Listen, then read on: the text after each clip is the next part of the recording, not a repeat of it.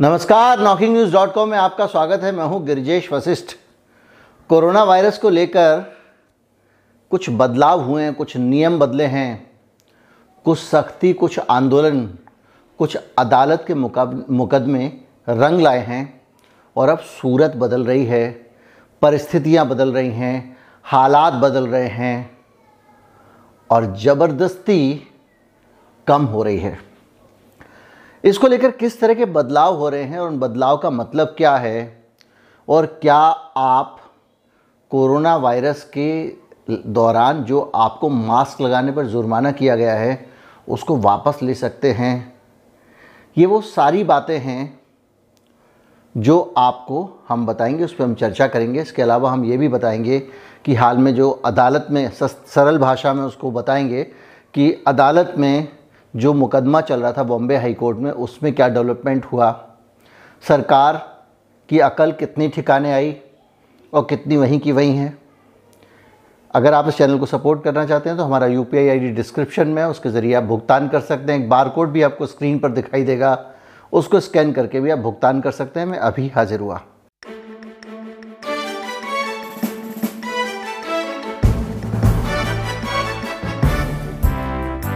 मुंबई में या पूरे महाराष्ट्र में जो मास्क की अनिवार्यता थी, उसको ख़त्म कर दिया गया है। मुंबई हाई कोर्ट में एडवोकेट नीलेश ओझा ने जो मुकदमा दर्ज किया था, उसमें उन्होंने मांग की थी कि ये जो मास्क है, ये इसका जुर्माना गैरकानूनी है। आप मास्क ना लगाने पर आदमी को बंद तो कर सकते हैं जेल में। आप उसके ऊपर कार्रवाई भी कर सकते हैं, लेकिन जो महामारी कानून है, जो पेंडेमिक एक्ट है, उसके मुताबिक आप जुर्माना नहीं लगा सकते और उसके बावजूद जुर्माना लगाया जा रहा था, उसको उन्होंने कोर्ट में चुनौती दी है। पिछली बार जब हमने उनका इंटरव्यू किया था तो उन्होंने इस बारे में बताया भी था। अब इसका सरल मतलब क्या है? इसका सरल मतलब ये है कि अगर किसी ने आपसे गाड़ी में बैठने पर जुर्माना लिया है या बगैर मास्क के कोई जुर्माना लिया है तो आप उस जुर्माने को मुकदमा करके वापस ले सकते हैं। ऐसा उनका मानना वकील साहब का, जिन्होंने कोर्ट में ये प्ली रखी थी। और इस मुकदमे को आगे लड़ रहे हैं कि जुर्माने की रकम वापस मिले, मास्क के जुर्माने का पैसा वापस दिलाया जाए, ये मुकदमा वो लड़ रहे हैं। और इस पूरे घटनाक्रम के बीच में अगर मैं आपसे अचानक पूछूँ कि भारत में कोरोना वायरस के केसेस कितने हैं तो आप बता पाएँगे। दिल्ली में कुल 400 के आसपास केसेस हैं। और 400 केसेस होने के बावजूद ऐसी स्थिति को आप क्या मानते हैं? क्या ये पेंडेमिक है? क्या ये महामारी है? क्या ये एंडेमिक है? और अगर 400 केसेस के बावजूद सरकार ये फैसला लेती है कि सार्वजनिक जगहों पर आप जाएँगे तो फेस मास्क कवर करके जाएँगे, नहीं करके जाएँगे तो आपके ऊपर जुर्माना लगेगा। दिल्ली में जुर्माना भी कम किया गया है, जब ये मुकदमे पूरे देश में चल रहे हैं तो इस दौर में अब जुर्माना जो दो हज़ार रुपये था, उसको पाँच सौ रुपये कर दिया गया है। बड़ा एहसान किया, पूरे देश में पाँच सौ पहले से था।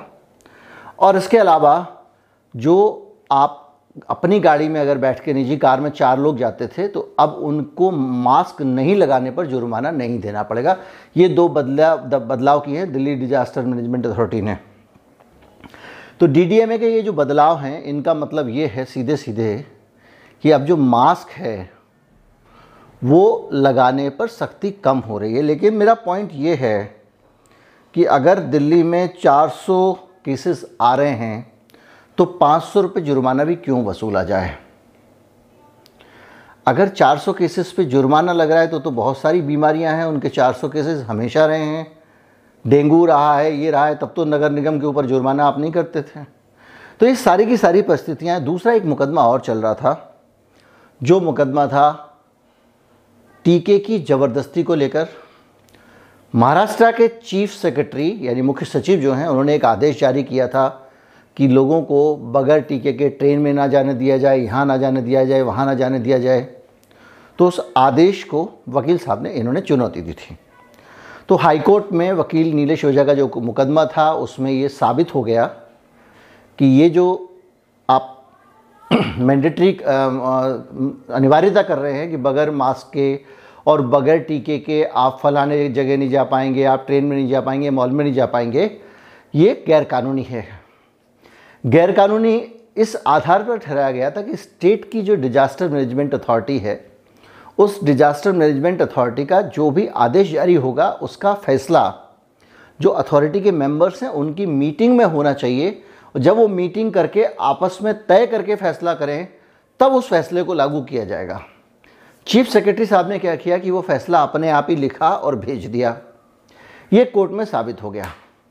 और जब कोर्ट में इन लोगों ने अपनी गलती मान ली, महाराष्ट्र सरकार ने अपनी गलती मान ली तो अदालत ने ये कहा कि साहब आपने गलती मान ली है।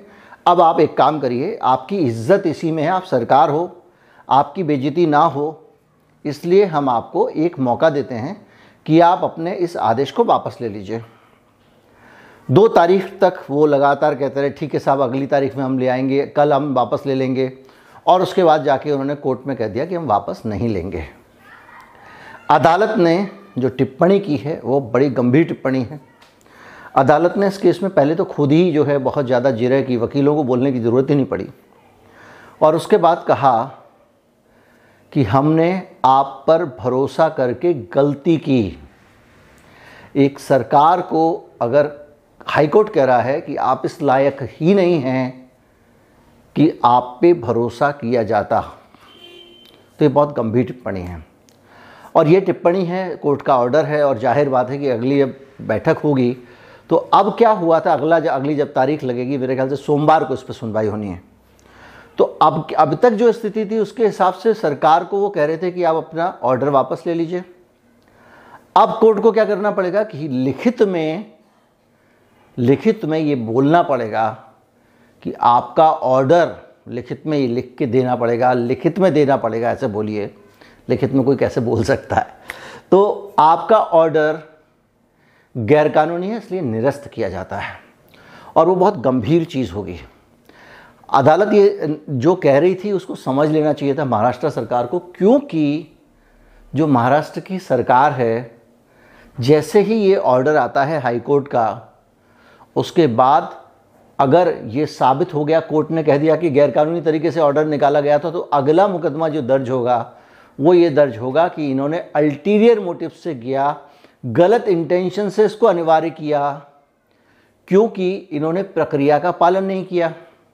और अगर प्रक्रिया का पालन नहीं किया, गलत तरीके से अनिवार्य किया है तो इसका मतलब ये है कि इन्होंने इनका जो, इनको जो काम करना चाहे वो सब लोगों से पूछे। जैसे पार्लियामेंट में आप बिल पास करते हैं, जब पार्लियामेंट पास करेगी, तभी तो कानून माना जाएगा। पीएम लिख के ऑर्डर भेज देगा, थोड़ी मान लिया जाएगा। तो चीफ सेक्रेटरी को इस मामले में अगर आपने किया है तो अब अगला मुकदमा होगा, उसमें कहा जाएगा, गलत नीयत से किया है, ख़राब नीयत से किया है, इन्होंने अल्टीरियर मोटिव से किया है। और अगर अल्टीरियर मोटिव से किया है, कहा जाएगा तो साथ में ये भी कहा जाएगा कि आपने ऐसा क्यों किया, आपका क्या लाभ था? तो मुकदमा दर्ज करने वाले लोग, हो सकता है कि कहें इनकी जाँच कराइए, इन्होंने दवा कंपनियों से कमीशन खाया है। वो ये भी कह सकते हैं, टीका कंपनियों को लाभ पहुँचाने की कोशिश कर रहे थे। और लाभ पहुँचाने की प्रक्रिया में इन्होंने गलत तरीके से आदेश पारित किए। तो ये जो मुकदमा एक गलत आदेश का मुकदमा था, ये भ्रष्टाचार का मुकदमा भी बन सकता है, जो आने वाले समय में महाराष्ट्र के जो चीफ सेक्रेटरी थे, जिन्होंने दस्तखत किए थे, उनके लिए एक मुसीबत बन जाएगा, क्योंकि वो ये साबित नहीं कर पाएँगे कि उनका ऑर्डर लेजिटिमेट था, कि उनका ऑर्डर वैध था, उनका ऑर्डर सही था, क्योंकि उनका ऑर्डर जो था, वो गलत साबित हो चुका है। और गलती सुधार लेते तो ज़्यादा ठीक था। अब अदालत की जो मुहर लगेगी कि आपने गलत किया तो उसके बाद में फिर ये रास्ता खुल जाएगा कि क्यों गलत किया। और वो जो क्यों है, उसको लेकर मामला आगे बढ़ेगा और बड़े सारे, बड़े मुकदमे हो सकते हैं, जिसके कारण हो सकता है चीफ सेक्रेटरी को परेशानी झेलनी पड़े। तो एक तो ये मसला हो गया, दूसरा मसला ये हो गया कि अब वो जिस तरह से मुकदमा आगे बढ़ा रहे हैं, उनका जो दावा है, वकील साहब से मेरी बात हुई। आज वो एम का जो है, कोई मुंबई में कार्यक्रम है, उसमें वो व्यस्त है तो इसलिए नहीं तो मैं उनको इंटरव्यू पर लेके आता। तो उन्होंने जो है वो ये बात कही है कि इस मसले पर आगे वो जुर्माना वापस दिलाने की कार्रवाई करेंगे, क्योंकि ये जुर्माना जो वसूला गया है, कानून के मुताबिक नहीं वसूला गया है। जिस जिसका जुर्माना है जिन जिन्होंने जुर्माना दिया है मास्क का, वो अपनी रसीद को संभाल के अपने घर पे रख लें। इसलिए कि अगर ये मुकदमा वकील साहब जीत जाते हैं तो और आपको पैसा वापस देने का आदेश होता है तो ये रसीदें आपके बहुत काम आएँगी। दोनों चीज़ों में काम आएँगी। एक तो अगर मुकदमे के लिए ज़रूरत पड़ी तो आप ये रसीदें उनको भेज भी सकते हैं, और जुर्माना वापस लेने के लिए भी ये रसीदें आपके काम आएँगी, लेकिन रसीद नहीं होंगी तो जुर्माना नहीं मिलेगा। उम्मीद करता हूँ आपको बहुत सारी जानकारियाँ मिल गई होंगी इस मुकदमे के बारे में, इसलिए मैंने आज पूरा वीडियो सूचना पर बनाया क्योंकि कई लोगों ने मुझसे पूछा था। उम्मीद करता हूँ वीडियो आपको अच्छा लगा होगा। अच्छा लगा हो तो चैनल को सब्सक्राइब कर लें, ज़्यादा से ज़्यादा लोगों तक वीडियो पहुँचाएँ। नमस्कार, जय हिंद।